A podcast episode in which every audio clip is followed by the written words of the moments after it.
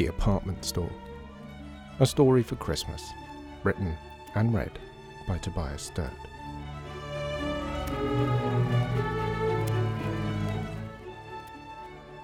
Chapter 5 A Proposition. Part 2. Uh oh, said John, opening the door and finding Artie, Ivy, and Lydia in the hall.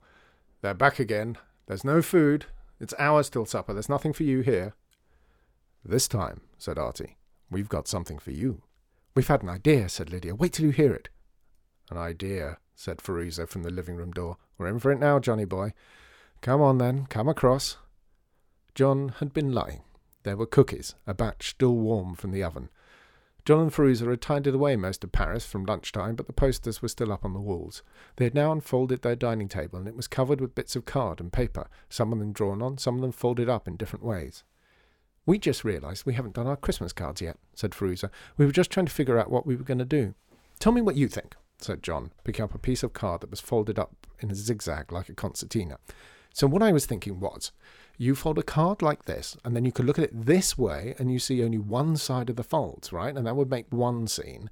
And then you look at it from the other end, and you see the other side, so that can make another scene. So you see two different things on one piece of card, depending on how you look at it, right? So say you look at it this way, and you can see a whole bunch of kids throwing snowballs at each other. But then you look at it from the other end, and you see, I don't know, some very serious Victorian men in top hats, right? Very Christmassy. But, but, if you drew those scenes right, they could be seamless, right? So they all fit together. So that if you smooth out all the folds and you lay the card flat, then suddenly you've got a completely different scene again. Like, say, all of a sudden the kids are throwing snowballs at the men in top hats. Three scenes in one card. Pretty good, right? I've told you what I think, said Firuza. I think it's a brilliant idea, my love, for October. However, we now only have days to go and too many cards to write and send, and I'm not spending my time off coming up and drawing and testing intricate Christmas scenes just to be too late to post them to everyone. Every year, said John, every year I remember too late and think of something brilliant that it's too late to do, and we end up just getting one of Firuza's admittedly fantastic drawings printed up and sending that out. Every year. You do get to do some nice lettering, my darling, said Firuza, patting him on the arm. Your cards are always lovely, said Ivy. I love them. I leave them up all year, to be honest. In fact, I leave them up all the time. I still have cards from when I first moved in on the mantelpiece. I mean, to be honest, it's partly because I haven't bothered to take them down yet because I keep forgetting, but then I like having them up there because I absolutely love the cards. I really do. But I like John's idea too.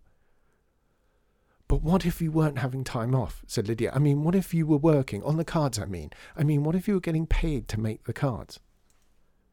You can't charge people to receive Christmas cards, said Firuza. Although, said John, that's actually how the postal system used to work. You'd pay to receive letters instead of send them. True story. Don't set him off, said Firuza. That's not how it works now, is it? You can, however, said Artie, charge people for cards that they're going to send. What are you talking about? said Firuza. We're getting a little ahead of ourselves, said Artie, although I see where Lydia's going, and it's a great idea, which makes at least the second great idea she's had today. We'd actually come to tell you the first one, and to make sure you were okay with it. Here it comes, said Firuza.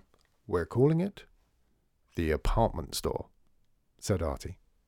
Are you? said Firuza.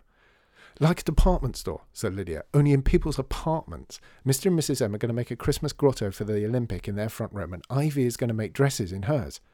Is she? said Firuza, raising an eyebrow. Are they? And what do we think Mr. Krebs is going to make all of this? Mr. Krebs makes tables, said Lydia. All kinds of furniture, said Artie. Does he? said John. Ha! Huh. That I did not see coming. I know, right? said Ivy. He's making a cocktail cabinet for his mother, and I laughed right there in their living room when he said it. It was awful, but I just couldn't help it. It sounded so ridiculous. Mr. Krebs making a cocktail cabinet. His name is Stan, too. He has a first name, said John. We are learning things today. So, let me get this straight, said Firuza. You are proposing to open your apartments as shops, open to the public, who will come into the building and come up and down stairs past our flat, which is why you want our permission.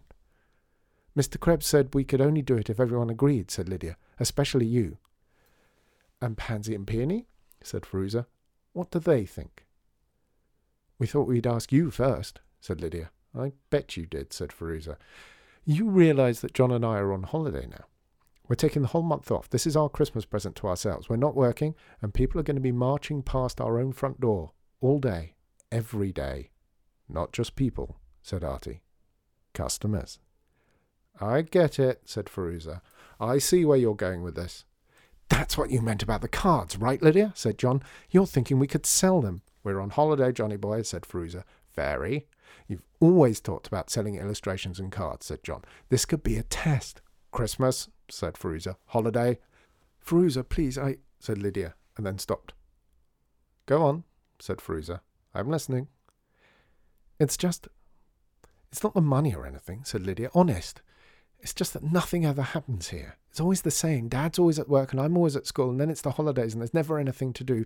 I mean, I'm sorry, I love coming to visit you, but this would be something special. This is something important, just for Christmas, you know, something exciting. Firuza looked at her quietly for a moment.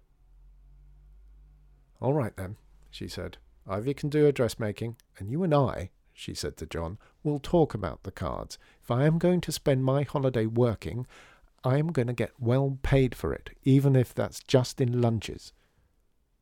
Of course, I. John stopped and stared at her. Oh no, said Firuza. He's having an idea. Recipes, he said excitedly. Recipe cards with seasonal recipes on them. It's brilliant, said Artie. Mr. M could sell the ingredients. Firuza can illustrate them. John was waving his hands around. I could demonstrate cooking them. That could really work. Not if you can't get the Mrs. Plaisance to agree it won't, said Firuza, shaking her head. Well, said Artie, there's no time like the present. Alea jacta est. Gird your courage to the sticking point, Lydia. Let's go and see if we can persuade those two remarkable ladies to let us do something remarkable.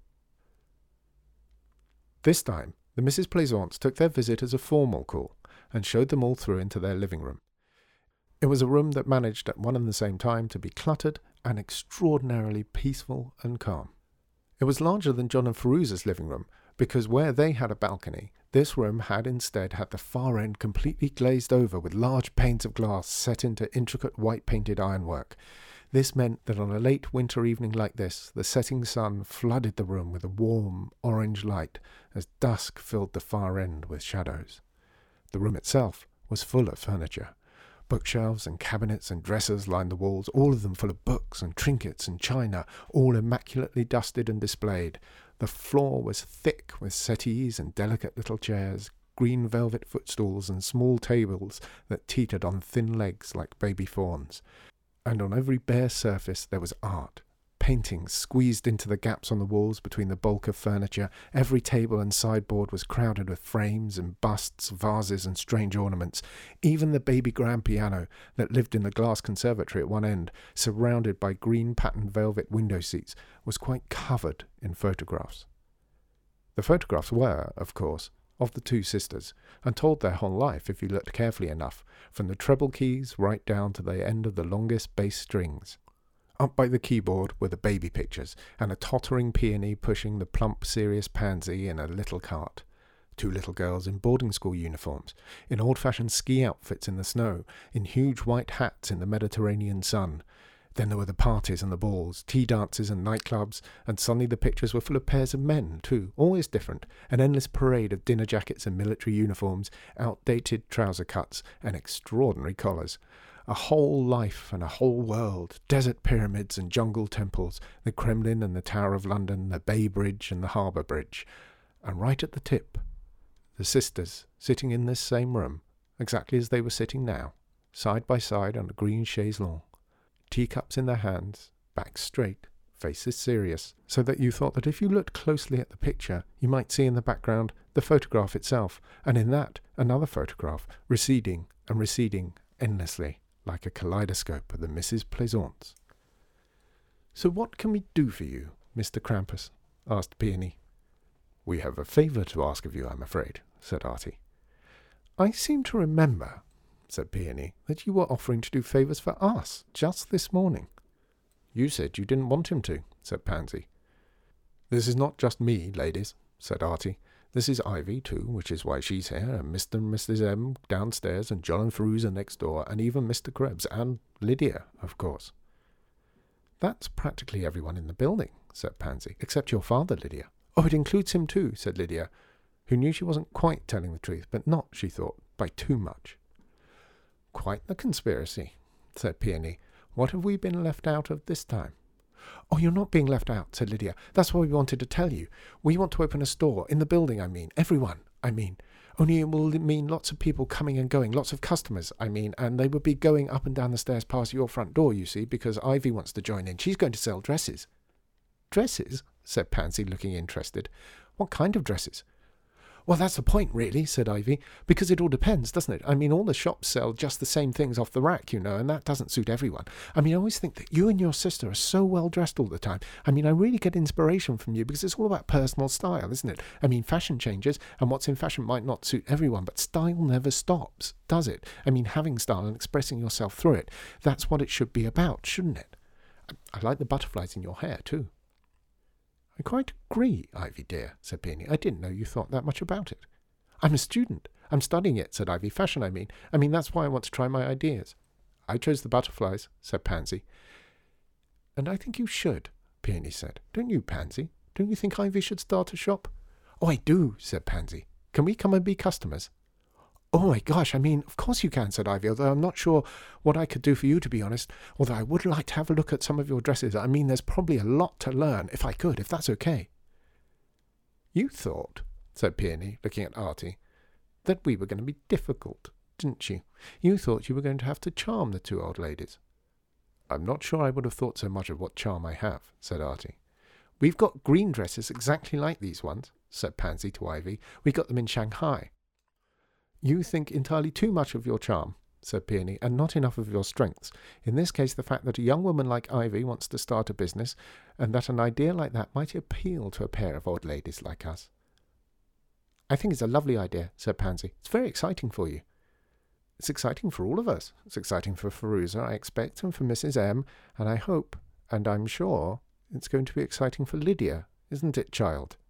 Peony gazed at her levelly. I want you to pay attention to this, Lydia. This is not just a game or an excitement for Christmas. This is your chance to learn how the world works and how you can work the world. You're a clever little girl, but it's up to you to learn. Yes, Peony, said Lydia. I'll try, I promise. Because we're old, said Pansy, we've seen a lot of things. Everyone always thinks you're silly when you're old, but you know more than ever. Although Peony is older than me, I'm younger which means I know more, said Peony. So there we are. They are extraordinary, those ladies, said Artie once they were out on the stair, sharp as their dress sense and twice as striking. She was not wrong, that Miss Peony. I was not expecting that response at all. They really do dress so lovely all the time, said Ivy. I really meant it. You know, I'd love to have a proper look at some of their dresses. I mean, those beautiful pink things they just had on. They've got to be 40 or 50 years old, judging by the cut. I'd love to see how they were put together. Just the fabric alone was something. And I really do like the butterflies. Maybe I should do jewellery too. They said yes, shouted Lydia as they burst into the Olympic. John and Firuza said yes, and the Mrs. Plaisance said yes. Everyone says yes. We can do it. Everyone says yes, said Dor from behind the till every tenant in the building? Yes, of course, said Lydia. We asked them all. Mr. Krebs said everyone had to agree, and we asked them. Obviously, Artie and the M's want to, and Ivy and George Joseph was there, and he said yes, and John and Firuza agreed, and they might even start a department. And the Mrs. Plaisance was so lovely and nice about it, and said it would be good for me. That's everyone. Is it? said Dor. By my counting, there's still one tenant left to ask. No one, said Artie has asked your father yet. What? Lydia exploded. You can't, you can't spoil this. Everyone has said yes. Even Peony and Pansy, even Mrs. Krebs. You've got to. You work for Mr. M and he wants to. And I so want to. And you're my father. You're my father. Lydia, said her father calmly, I never said I was going to say no. I never said anything. Because no one ever asked me. But you've got to say yes, said Lydia. What's the point of asking? Dor, said Artie. I'm asking, on behalf of the building. Are you happy for us to go ahead with Lydia's idea? Happy, said Lydia's father. That remains to be seen. But am I going to say no? Like you say, it's Lydia's idea, and like Peony appears to have said, it might be good for her, and like Lydia says, I'm her father. Of course I'm not. Let's do it. Thank you, said Artie, and nudged Lydia in the ribs. Thank you, she said, although she didn't want to. That night, as she ran from the dumb waiter into their apartment, Artie called out good night to her from across the landing, but as she wriggled down under her covers, she heard her father coming up the stairs more slowly than usual. And he wasn't singing.